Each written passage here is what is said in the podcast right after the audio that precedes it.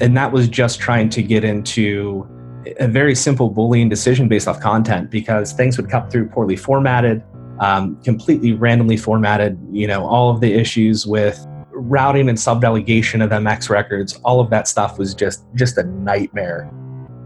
Hello, and welcome to Talking Email with Postmark.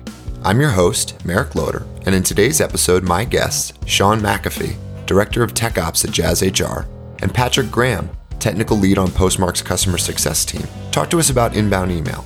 We'll first discuss how inbound processing and parsing works, and then explore how Jazz HR, a leader in the recruiting software industry, utilizes this functionality to power two way messaging for their platform. We hope that you'll come away with some ideas on how you might be able to implement inbound email for your business or side project. Hope you enjoyed the episode. Thanks for joining me today, guys. Thanks for having me, Merrick. Yeah, I'm glad to be here. I'm very excited for uh, being the first guest in your podcast. We're excited to have you. Um, Sean, let's get started with some quick intros. Do you want to just tell us a little bit about yourself and your path to tech ops over at Jazz HR? Yeah, um, my name is Sean McAfee. Um, I've been doing this for about 15 years. Uh, started at a startup that was involved in public health disaster preparedness. We got bought by a healthcare IT company. That got a little old, a little quick. Uh, so I landed at what it was at the time the Resumator. Uh, we've rebranded it a couple times since then. Uh, and in my role of director of tech ops, we are my team is in charge of compliance, uh, system operations, uh, DevOps work, uh, automation, build process, those types of things, as well as sort of what vendors do we use, what's the platform that we provide to the developers to go from code they write to what users see. So that's how we get involved with Postmark and similar vendors uh, in my current role. Cool. And we're certainly uh, going to get into that in a moment. Um, and Patrick, you've you've been a customer advocate at some pretty noteworthy companies, from the likes of Uber to DocuSign. Do you want to tell us about your path to technical support and how you ended up at Postmark? Sure. So back in 2012, um, I started working for a legal services company called ABC Legal in Seattle. Um, I worked for them for a year or two, just doing general support um, and then as I got more interested in the uh, technical space, um, I started working for Uber as one of their first remote support reps. Um, and then when eventually I wanted to get a little bit more technical, um, I joined DocuSign as a technical customer success manager. Uh, worked for them for a couple years um, and eventually found that my work-life balance was getting a little bit out of whack. Uh, so luckily came across Wildbit and started working for them on the Postmark customer success team. Cool. Well, thank you guys for that. Uh, and Sean, I'd like to just extend an extra special thanks to you and the rest of the Jazz HR team for being the first Postmark customer brave enough to actually join us on the show. So thank you. You're welcome. All right. Well, Sean, you want to kick things off and just tell us a little bit about Jazz HR and give us a brief overview of the company's history? Yeah, uh, so Jazz HR is, uh, we call ourselves an applicant tracking system. It's recruiting software, and we are focused on helping companies uh, grow by exceeding their recruiting goals. So, what we do is we replace manual hiring efforts. Uh, inbox recruiting is something we use, we use fairly frequently uh, with tools and automation to help spread the reach of your job and then deal with the avalanche of candidates that you hopefully get because we're so good at what we do. um, we started uh, 2009ish as the Resumator. Uh, for a while there, it was a pretty buzzy company uh, before a bunch of other first mover disadvantage. Uh, so we rebranded sometime around 2015 to Jazz. Uh, we started getting the perception in the marketplace that we were a resume library or something like that. So Resumator is a nice, cute name, uh, but it implied things we weren't. So rebranded to Jazz in 2015, and then uh, augmented that to Jazz HR a little later when we found it hard to do SEO improvements on the word Jazz. so uh, we're focused sort of on the small business uh, arena. That's where a lot of people have those frustrations. We're not trying to solve every HR problem. We're not going to be ADP and building like this one all-in-one HRIS but there is a underserved market for tools like that where you only need something to help you do what you want to do. You don't want to do things you know you don't want to mold yourself to the tool. So that's sort of where we fit in. Very easy to start using us very easy to start getting results uh, and it's fairly lightweight in terms of what you actually have to do to use it. So that's what we do that's what we're focused on that's our go to market uh, and it, it's working Well, thanks for that. And I'm certainly excited to learn a little bit more about the, the workflow of the platform itself. And we'll get into that in a moment. Before we touch on that, I'd like to clarify for, for our listeners kind of what we mean um, when we talk about you know inbound email processing and parsing. Um, Patrick, do you want to give us just a quick overview uh, of what we're talking about here? Uh, sure. So we're talking about the ability for um, companies to receive inbound email from their users um, and then bring that into their own application um, and, and, do additional processing or whatever they need to do with that uh, parse email once it's inside of their own system.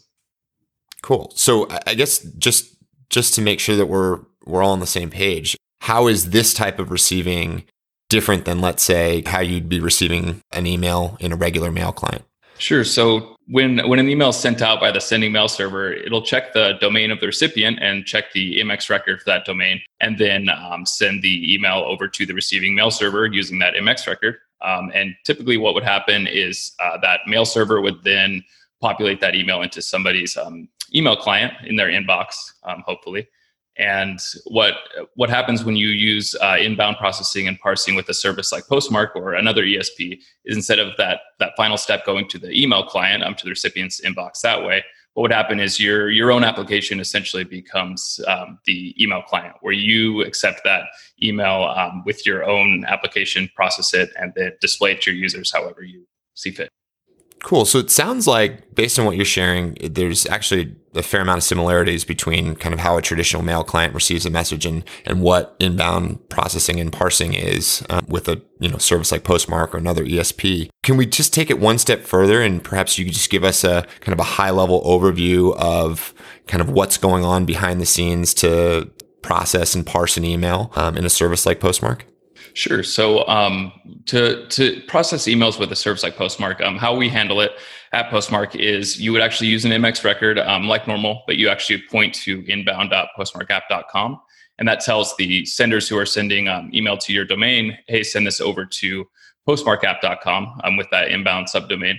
And then what happens is Postmark will receive the email instead of it going to your own mail server or some other hosted mail server. We'll take it we'll uh, parse it on our end and then turn it into uh, well formatted JSON. And then we'll post that to your own URL.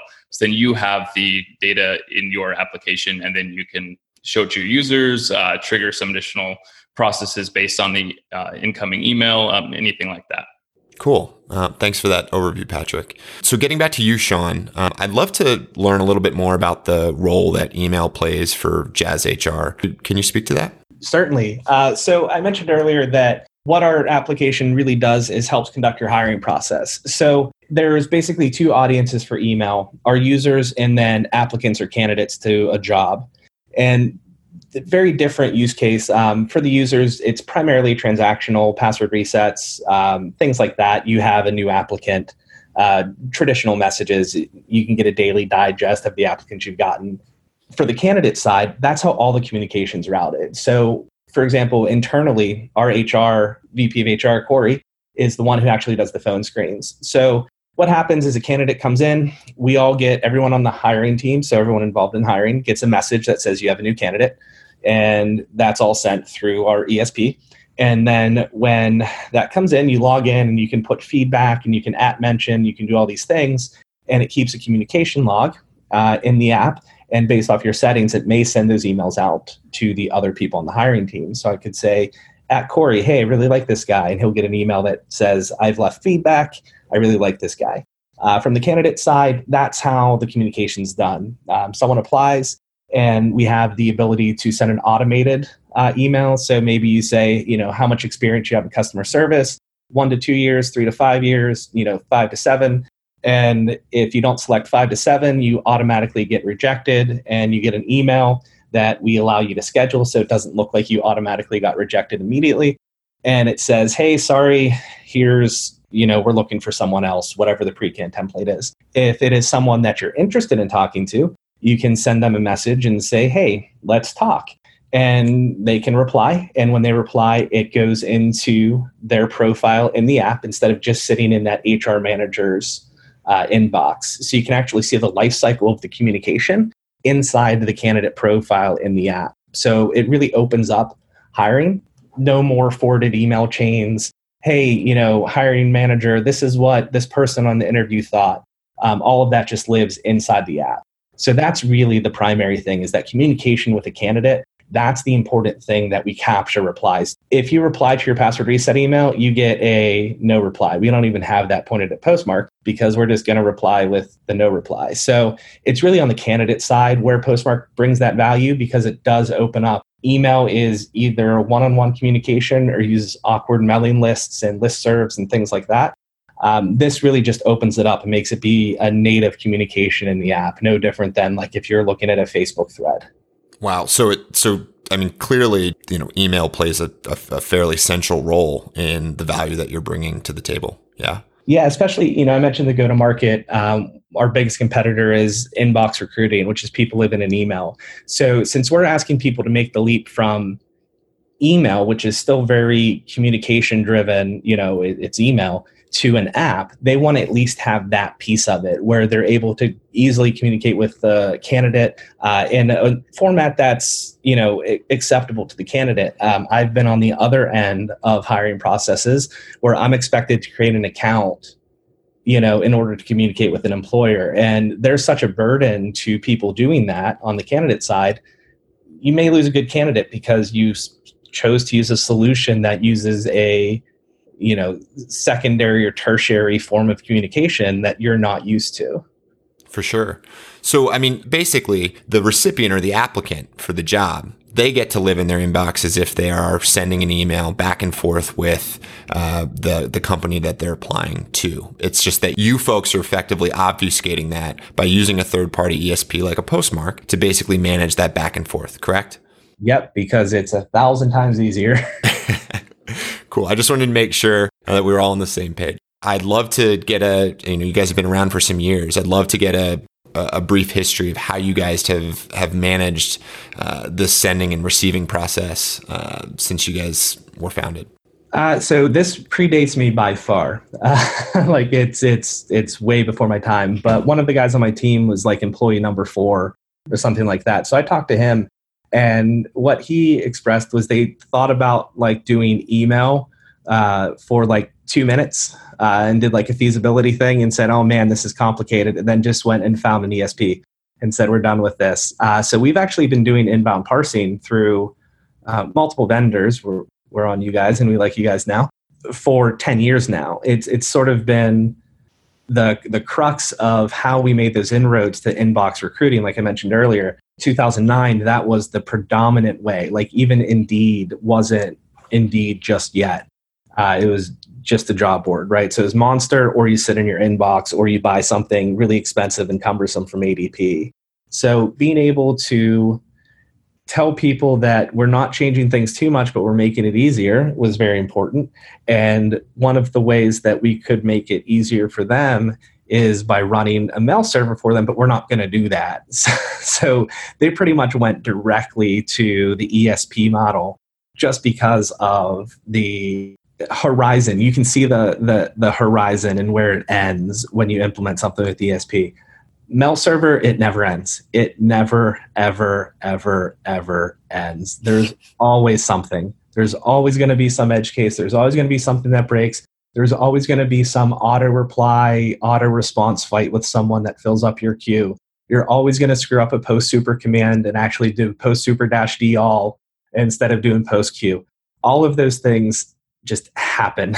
so uh, I'm glad they made that decision, but they've been on it like from the start. Uh, that's always been sort of a core feature of ours is how you do that communication. Because think about hiring prior to you know HRIS systems and things like that. It would be sending a, a resume, you get a phone call, you have a conversation, you show up, you get hired, and we've sort of kept as much of the spirit of that uh, as possible. We're not trying to dehumanize it or make it be impersonal, but we also need it to be usable. So early on, they, they sort of took that approach of we're trying to get people away from using email, but candidates still need to use email. So what's what's the good balance between um, kind of the legacy operating model and efficiency, both for the customers and ourselves? it sounds like you weren't necessarily part of the original decision making team that you know chose to go with a third party ESP. But uh, do you have any experience yourself, kind of managing uh, mail servers and managing perhaps something similar to, let's say, inbound processing and parsing on an internal mail server? Oh my yes. Um, so I mentioned before we were in. I was in public health disaster preparedness, so we would actually be delegated .gov domains and things like that, and we'd have to. We had a handful of Mail appliances and home rolled servers and things like that that would manage basically auto reply. Um, this was a while ago, so are you available to help out in this this public health emergency yes no we were doing all that manually. It was terrible. It was absolutely terrible. Um, and that was just trying to get into a very simple boolean decision based off content because things would come through poorly formatted um, completely randomly formatted you know all of the issues with um, you know routing and subdelegation of mx records. All of that stuff was just just a nightmare um, you know, I, I, keep saying it, but it just never ends. It's just there's always something. There's always something. We had um, the one mail appliance vendor we spent significant amount of money on. They were pretty good. We liked them.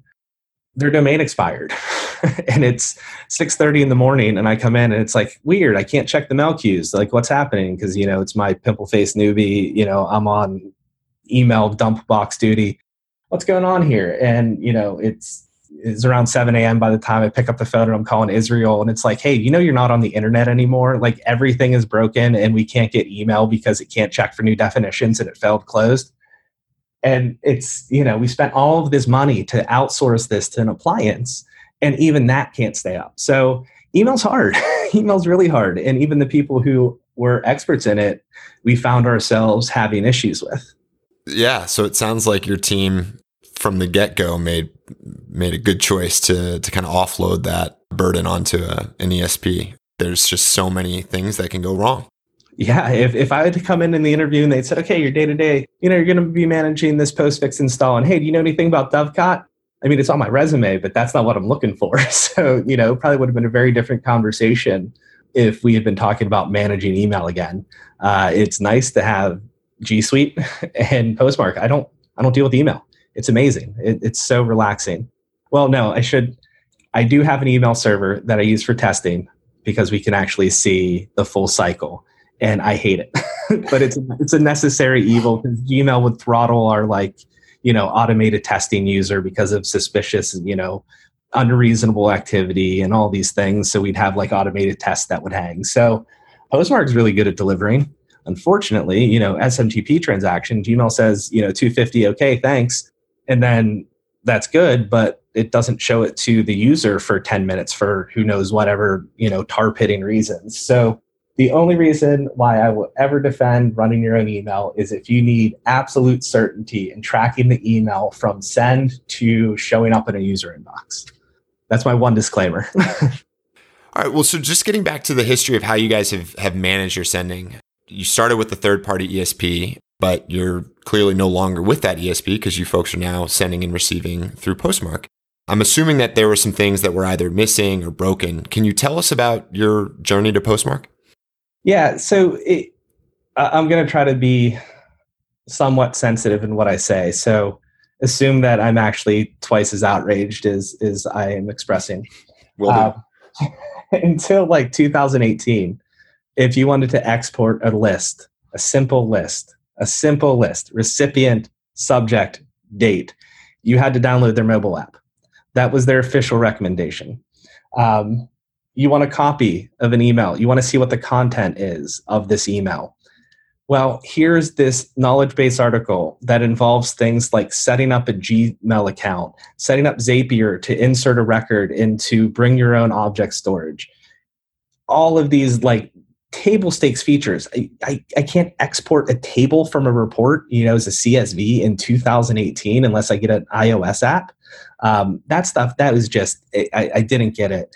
And after talking to Postmark, it's very focused on, you know, in the industry, you bill per transaction, right? You bill per message. That's the standard. You either get a trans or tranche or per message or whatever it is.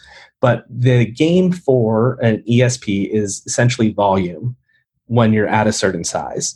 So their features were not created to help us send email, they were created to help more email be sent. And it was very obvious once we, we moved away that that's what it was about. It was to the point where the, the big final straw for us was they sent an email because some analyst saw three messages that had uh, suspicious looking spammy content. They were spammy content. It was someone who got through our fraud review and started sending on a trial, sending out messages. It was three messages out of 1 million in the last like 14 days that he saw and he was able to as like junior support analyst press suspend on our account and completely shut down our account. Like we would get failed transactions trying to send messages. And obviously that's not great for us you know not even getting to the qualitative assessment of whether or not they should have been able to do that but just blindly shutting off is bad. Hey, hey sean so just quick question on that. So yeah. they weren't they didn't even queue up the messages or anything they just went ahead and shut it down to where you were making send requests and they just were not being sent at all and not stored for sending later? Yep. Oh, wow. and okay.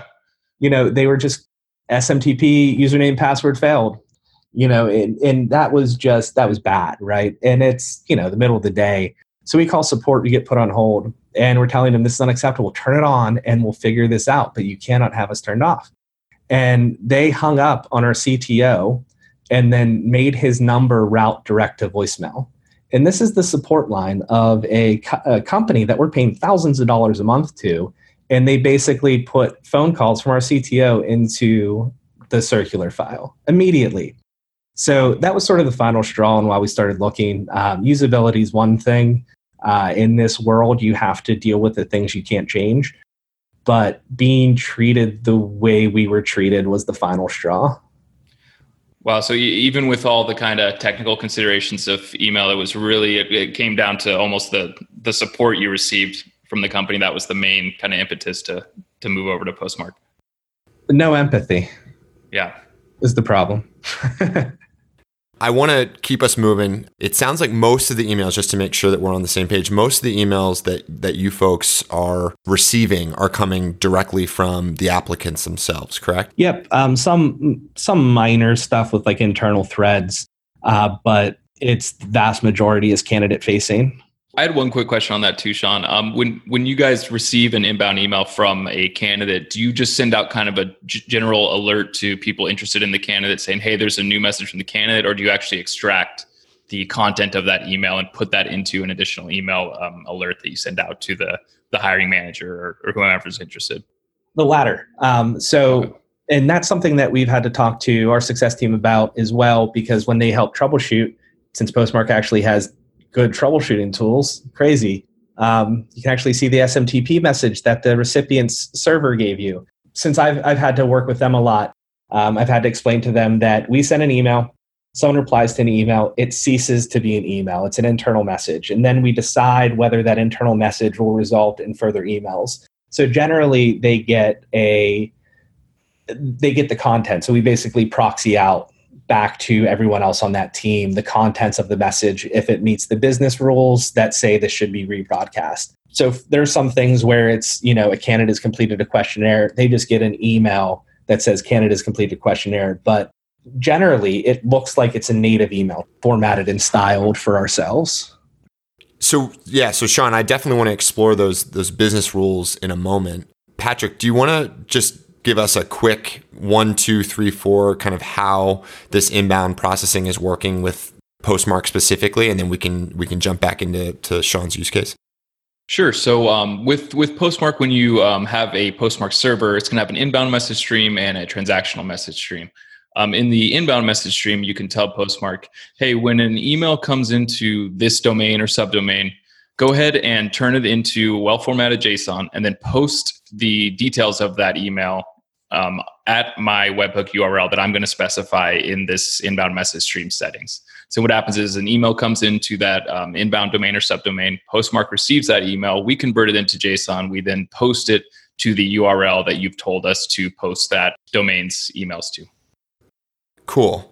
So it sounds like one of the first steps in you know building out an inbound workflow is choosing the right domain or subdomain for that inbound forwarding. Sean, can you tell us kind of what your decision process was with respect to choosing that domain or subdomain for Jazz HR? Yeah, we actually um, we don't really present a lot of Jazz HR branding to candidates. So we run what we call career pages, which are a list of the jobs that a company has posted. We actually run that on an alternate domain called applytojob.com. Um, that's sort of a newer thing that we didn't rebrand previously. Everything was on the resumator.com. Uh, one of the things that had been in play since 2009 was the domain that was chosen was dropbox.theresumator.com. That caused all kinds of confusion because of the company Dropbox, right? Sure. And we'd have customers being like, oh, why are you sending my stuff to Dropbox? You haven't told us that you share it with them and, and all these things. So there's this challenge of trying to make something seem innocuous, um, but also not making it seem shady. So there's like that that fine balance. So we actually ended up, I can't even remember now off the top of my head. I think it's like MSGS, uh, uh, uh, something like that, some abbreviation of like messages. Um, it, because that we did a couple of I can't remember the service uh, where you just give the poll. It's like a UX testing thing, and we put out a which one of these seems the least shady option, and that one by far. Uh, it, it was nowhere close, and we even put super shady looking things in there as kind of like the test to make sure people were being honest. Forgive me if this is, is, is just a silly question, but is there any real reason why you folks wouldn't have chosen, let's say, you know, a subdomain of Jazz HR? That just has to do with the um, separation. We actually don't even run our primary app off of Jazz HR. We do have some separation there, uh, but the big thing and why we chose the non Jazz domain was for the non-branded unbranded sort of thing on the candidate facing side so there are still some contexts where we send out messages that have the jazz branding on it to internal users, but for the most part, we use that obscure but not shady solution just because we're not trying to supersede an employer's brand with our own. Okay, so you you're almost like white labeling for your own clients, the people doing the hiring you don't you don't want Jazz HR going on all their emails that they're sending to their candidates and, and back and sort forth. Sort of, yeah. And part of that is because we've also had issues where uh, we've been blown blown up on Glassdoor, or there's been some misunderstanding where people thought they were applying for a job with us, and they weren't. Um, so you know, it, part of it is the separation of candidates versus customers, and trying to be somewhat brand neutral uh, I wouldn't go so far as white labeling, but we are fairly conservative. Uh, we have like a footer logo, and that's about it. Okay, so it's just to to mitigate confusion for the the applicants for your for your customers' companies. Yeah, and you should always defer to your customers' branding. For sure. And Patrick, are there any other considerations you know to be mindful of there when choosing a subdomain or domain for inbound forwarding? Yeah, the, definitely the biggest one is um, a, a, lot of times people want to um, receive inbound emails still like normal with their Gmail, right? If they've got their own, you know, root domain, it's myapp.com. They still want to have their um, their employees able to receive emails with their, you know, generic uh, John at myapp.com addresses without those emails instead being routed through Postmark. So you'll definitely want to use a subdomain like inbound.myapp.com or whatever your domain is so that only those emails going to that subdomain get processed by Postmark so you can continue um, receiving your normal, you know, day-to-day communication emails um, internally with, you know, something like G Suite or or Exchange or Office 365 or whatever. Yeah, that's actually a good point on the corporate side. Um, we also try to provide some insulation. Email is messy and you can't control what other people do. And because of the nature of our business, you can sign up for a trial and communicate with candidates. And even some candidates have applied to jobs. We know they've applied to a job. And then they start reporting these messages from someone who wants to hire them as spam. Like we get the FBL, the feedback loop emails, although no longer from AOL since they migrated all their architecture to Verizon or whatever. And it would be these people reporting spam like job offers. So we wanted to make sure that we didn't end up commingling our corporate enterprise email with basically user injectable garbage in the email you know in the global email infrastructure just because say we did have an issue where we got rbl on our domain we don't have email. Who are we supposed to email? We can't even email people to fix it because our email's broken. So now we're relying on our own Gmail and, and things like this that look unofficial. So because we have sort of a shared risk pool with the, you know, the, the sum of all of our customers' activities, uh, insulating ourselves a bit from our primary corporate email, and this is you know ESP aside, was somewhat of a consideration when we did the rebrand. So it sounds like absolutely at, at the very least a, a, subdomain. And then in your case sean it sounds like you guys decided to, to take it one step farther and and actually choose a completely different domain that's separate from your company domain. Is definitely consideration. There's the concept in the ops world of out of band. And if you put your customer facing customer usable email in your normal email you no longer have an out of band channel should something go wrong. Cool. All right. Well, just moving on here, I, I take it that the next big step, as Patrick had mentioned, is to receive that email. Can you walk us through the process that you guys went through, Sean, to create the webhook and, and maybe talk us through what happens next? Yeah, so we already had um, sort of the framework for the webhook done. You know, what the underlying data model is, is, you know, the primary fields, the headers of an email, right? The data model is already built for you. So it's who sent it, who are they replying to, what's a message ID, that kind of thing. So when we went to Postmark, we took, I'm not going to say we did a full rewrite, but we took the opportunity to clean it up a bit. And we already had that model, thankfully. The data model was already in place. Um, so we built it knowing that there would be more functionality provided on the callbacks. Um, so it's not just inbound parsing, but it's you know facts about outbound parsing. So we kind of built something that was adaptable. Um, previously, it was very targeted to just accept this message in this format and dump it into the database.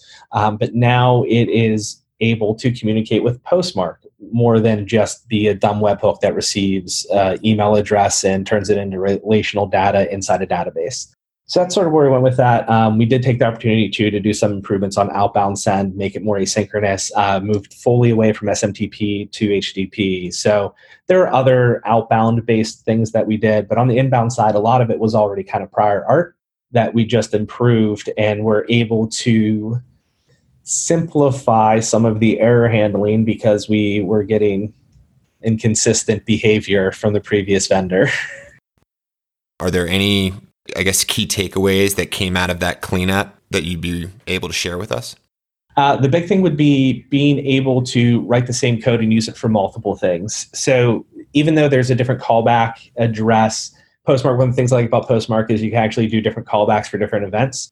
So we're able to make what is actually one piece of code, but with different endpoints to invoke separate things. So even though it's the same piece of code, we give it a fake, you know, endpoint, a, a virtual URL that indicates when it's coming inbound that it's a spam complaint or it's a readability hit or something like that, or a read hit. So being able to make it not just receive a message, but receive not receive email content, but receive any sort of inbound data from Postmark was probably the biggest win we have. And I'll actually name drop Nick Amoscato. He was the engineer that built it. Uh, he did a very good job making sure that we could take advantage of the more full postmark feature set as it related to like end-to-end visibility. That's great. So you, you took the opportunity while you were working on the inbound webhook to go ahead and implement a webhook mids basically for all the other webhooks that postmark offers like bounces spam complaints opens that kind of stuff. Yep we've got uh, bounces in a feature guarded state right now. And then everything else is i mean it's it's primarily ux consideration which is why we haven't implemented it yet. We still have to show how to use it or like you show it in the app, explain what that means, write KV content. So Nick banged it out real quick and is like, okay, here, now we know whether or not, you know, a message bounced.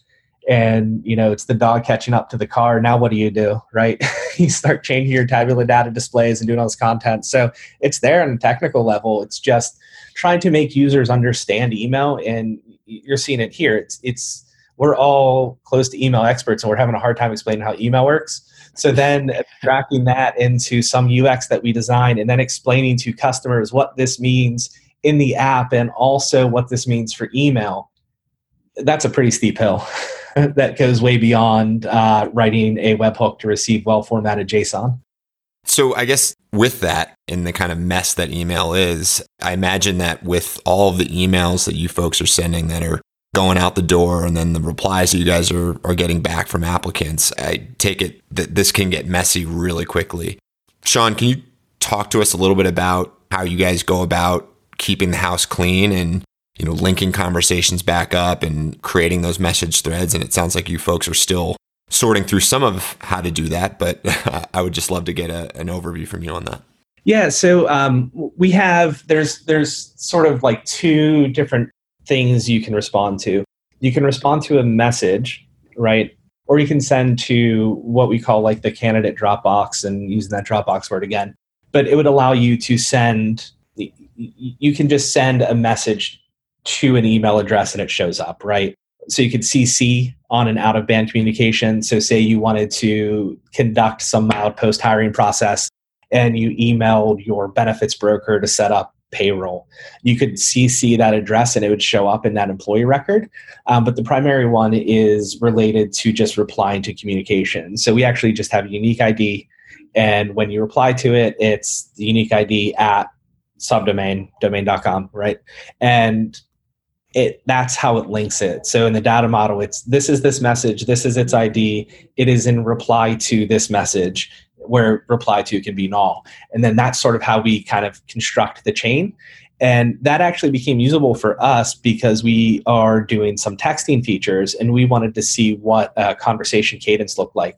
How many back and forths were there in any average communication? And then take a you know factor weighting factor okay now how many text messages would it take to replace that email and it was really good that we were able to chase that stuff back because we kind of did build that receive it then proxy it back out rather than just having the replies directly go. So if we had not been doing the way we've been doing it and we've just been doing email it'd be incredibly hard to like reconstruct kind of the flow of a message and the cadence of the conversation. So uh, it's used you know we use the dedicated email address. Uh, it's either the ID of the the candidate or the ID of the message that you're replying to, and then that kicks it off through like multiple inbound processing. So we get the inbound parse and we say, oh, this is in response to a communication.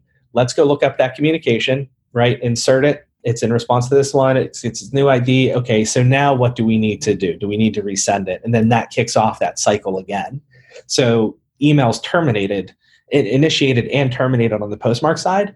And then we just based off of the context in which the message was sent um, and the settings that the customer has configured for the behavior either at the account level or in the job or in the hiring team we decide whether we need to generate additional emails or not. And those additional emails would then essentially be seen as unique right? They're not actual reply tos. You don't see the same message thread inside the headers, the SMTP headers, which is caused some issues with like Outlook.com automatic threading and, and old versions of, of fat client Outlook's automatic threading because it doesn't have that SMTP transaction ID trail. But that's that's sort of how we do it is is just unique IDs on the email address. Yeah, I'm curious, Sean. Do you guys? So you said you use an ID. Um, do you use like uh, uh, any part before that hash, like uh, reply plus the ID at subdomain.domain.com, or you just straight up use you know just the ID um, at subdomain.domain.com for the for the address to process those um, inbound messages. So uh, it's funny you should say that. So I mentioned before we use reply to headers. So we send things out as um, no reply plus unique ID, and it's a short integer ID that relates to um, a specific job but the reply to is actually a more structured and longer one um, that's a little more deterministic. So it starts with like for example it starts with c. Um, if it starts with c then we know that that is in response to a communication record. So it's response to an email. So that's one of the shortcuts that we have is i know string parsing is not the best thing in the world but you can cut out a bunch of more complicated logic and database records um, by putting the database lookups by just putting a little hint inside that email address. So instead of accepting an email and figuring out which path it should take, it comes in and self-identifies the path that it wants. Cool, that's awesome. Um, and and I think maybe Merrick, the main the main takeaway there is don't try to um, build rebuild threads based on you know in reply to uh, headers on the messages or or references headers and things like that. Yeah, and that's the balance. Is you don't want to. You, you need to maintain email behaviors, but if you've recreated how SMTP works, if you've recreated how email works, then what was the point? You just don't have to run a daemon. So yeah, exactly. it's, it's a very fine line, and you, you sort of break towards convenience. So, like, why did we do that? Like, essentially namespace based addressing because it's easier. We don't have to write additional logic to say, oh, okay, so this has this header. Was this a communication response or is it to the candidate Dropbox? Hmm, how should we do this? It self identified it because we set the header when we send the message. So, why not on the outbound message um, say, oh, and this is the route that you'll take coming back in by just inserting a tiny one character hint into the beginning of a string. That's pretty cool. One of the things that you touched on earlier, Sean, was kind of some of the business rules and some of the logic that you guys have once you get this uh, kind of parsed email and the JSON back. Are there any things that you can share with us in terms of how you guys, you know, what kinds of things that you guys are using to make to make decisions as to what to do with with the the replies that you guys are digesting back? Yeah, and I mean, since this existed for so long, a lot of it is right. New development always builds on previous development. So a lot of that logic in terms of should we proxy out, should we resend, and things like that. Um, when we moved to Postmark, was just we built the endpoint to receive it, and then we inject it into the same space. So all that decision making and things like that is essentially portable because all you're doing is saying, "Hey, here, here, class, here's a piece of code or a piece of uh, text that represents a message do what you will. So that sort of was it was good that that was already built and it evolved over the years. I'm not going to say what we have is perfect but it is complicated. Like, like i said earlier about like recreating email you still need the idea of reply all. And because when you're doing inbound parsing you're not actually replying to an email message. Um, you're replying to a webhook that was communicated to you via email. You do have to recreate that and, and get that sort of stuff down. So it, it's hard because you do have to maintain the behavior of email without being email. So there there were some there's some awkward parts where things don't necessarily work uh, as you'd expect. You know, some of the things um, that we come across are stuff like uh, we mask emails. So when I talked about the auto reject emails, some people choose to put those under the company name instead of under the employer name. The problem is, or the employee employee's name. So the HR guy doesn't want his name on it. The problem with that kind of thing is that the email address is unique for that interaction, essentially. But if you're just interacting with that, when I said we use that um, kind of masked outbound address, and then the reply to is the real meat of the address, uh, email clients behave differently. So I send out an email initially to you that says, Hey, I'd like to talk to you. And it comes from a no reply email address that's pseudo unique. Later on, I decide I'm not going to hire you. So I send a message from my company saying, Hey, we're not hiring you. It still has my name attached to it because of what the email client on the recipient side decided to do. So we get all kind of things like that where the email client tries to be helpful and injects garbage and does this and does that. Uh, Yahoo Mail, there's a specific bug in their next gen version. This is like a year ago that reply to just didn't work, and they said, "Oh, we'll make reply to headers work someday." Um, in the meantime, you know, candidates aren't getting jobs because they use Yahoo. Um, so I kind of went off the rails there, but you know, just being able to parse email and insert it doesn't mean that you're not going to have these issues because it's it's just systemic to email on the other side of what you're doing. Email's complicated. Emails and printers, just be glad they work. Email is still complicated despite the despite using a service like a postmark to streamline it a bit. I mean, have you guys had challenges explaining, you know, kind of what's going on behind the scenes to perhaps your less technical team members who are actually trying to troubleshoot some of these things? Oh my yes. Um, I've done many, many, many, many um, one-on-ones. It, it's really hard because everyone learns different, and email is as complicated as you need it to be. Um, the general concepts of email are similar, but that breaks down when you start getting into details. So, one of the big challenges we have with inbound specifically is when you go to outbound and you're looking to see, you know, uh, someone, the customer says, "Hey, I was trying to hire this employee, and they said they weren't getting my emails." Um, we can go and we can go in the inbound or the outbound logs in Postmark, and we can see when the email was sent. We can see when their email server accepted it. We can see what SMTP exit code was given when they accepted it, and then we can see that the guy opened it a bunch of times. So yes, he, he definitely received it, or someone who logs into his email account received it. Um, but then on the inbound side, it just the trail seems to go cold. So you see Postmark received the message, Postmark successfully put it into your application. So when a candidate replies to a hiring manager and the hiring manager says, I didn't get the email, um, the trail kind of goes cold when you look on inbound because it's no longer email at that point. Postmark doesn't know that we get we don't give SMTP codes to Postmark. We just say, hey, we got it, we're good. So having to explain that that candidate's response did not go to the hiring manager, it went to our system. And our system decided that it was going to then send out another message that looks like it's a reply from the candidate, but is actually a new message that we've copied the text from the previous reply into and generated and started the cycle over. That's sort of where it breaks down, is understanding that you have to explain email and people have to understand how email works.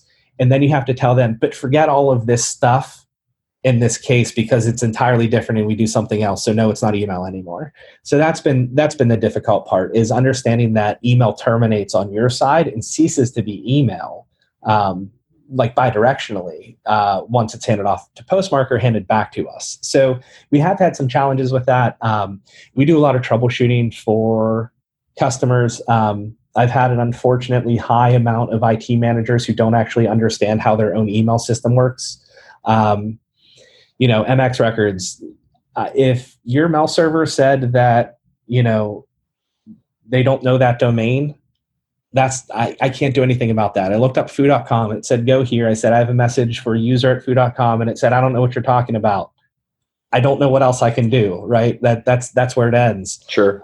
Um, oh, this message didn't hit my inbox. Well, we logged into Postmark and we saw 250 OK or 250 SMTP OK. You know, message received talk to your IT admin, right? It's no different than, you know, back in the day you call and you say, hey, uh, you know, is Johnny home? No, he's out playing. Can I leave a message? Mom doesn't give the message. You don't know that, right? She said she'd take care of it. So um, that's that's the two difficulties is that it's no longer full cycle email, and also that the recipient's email server is the authoritative final answer. Please, please, please stop opening tickets when someone did get a message when their email server said 250 okay.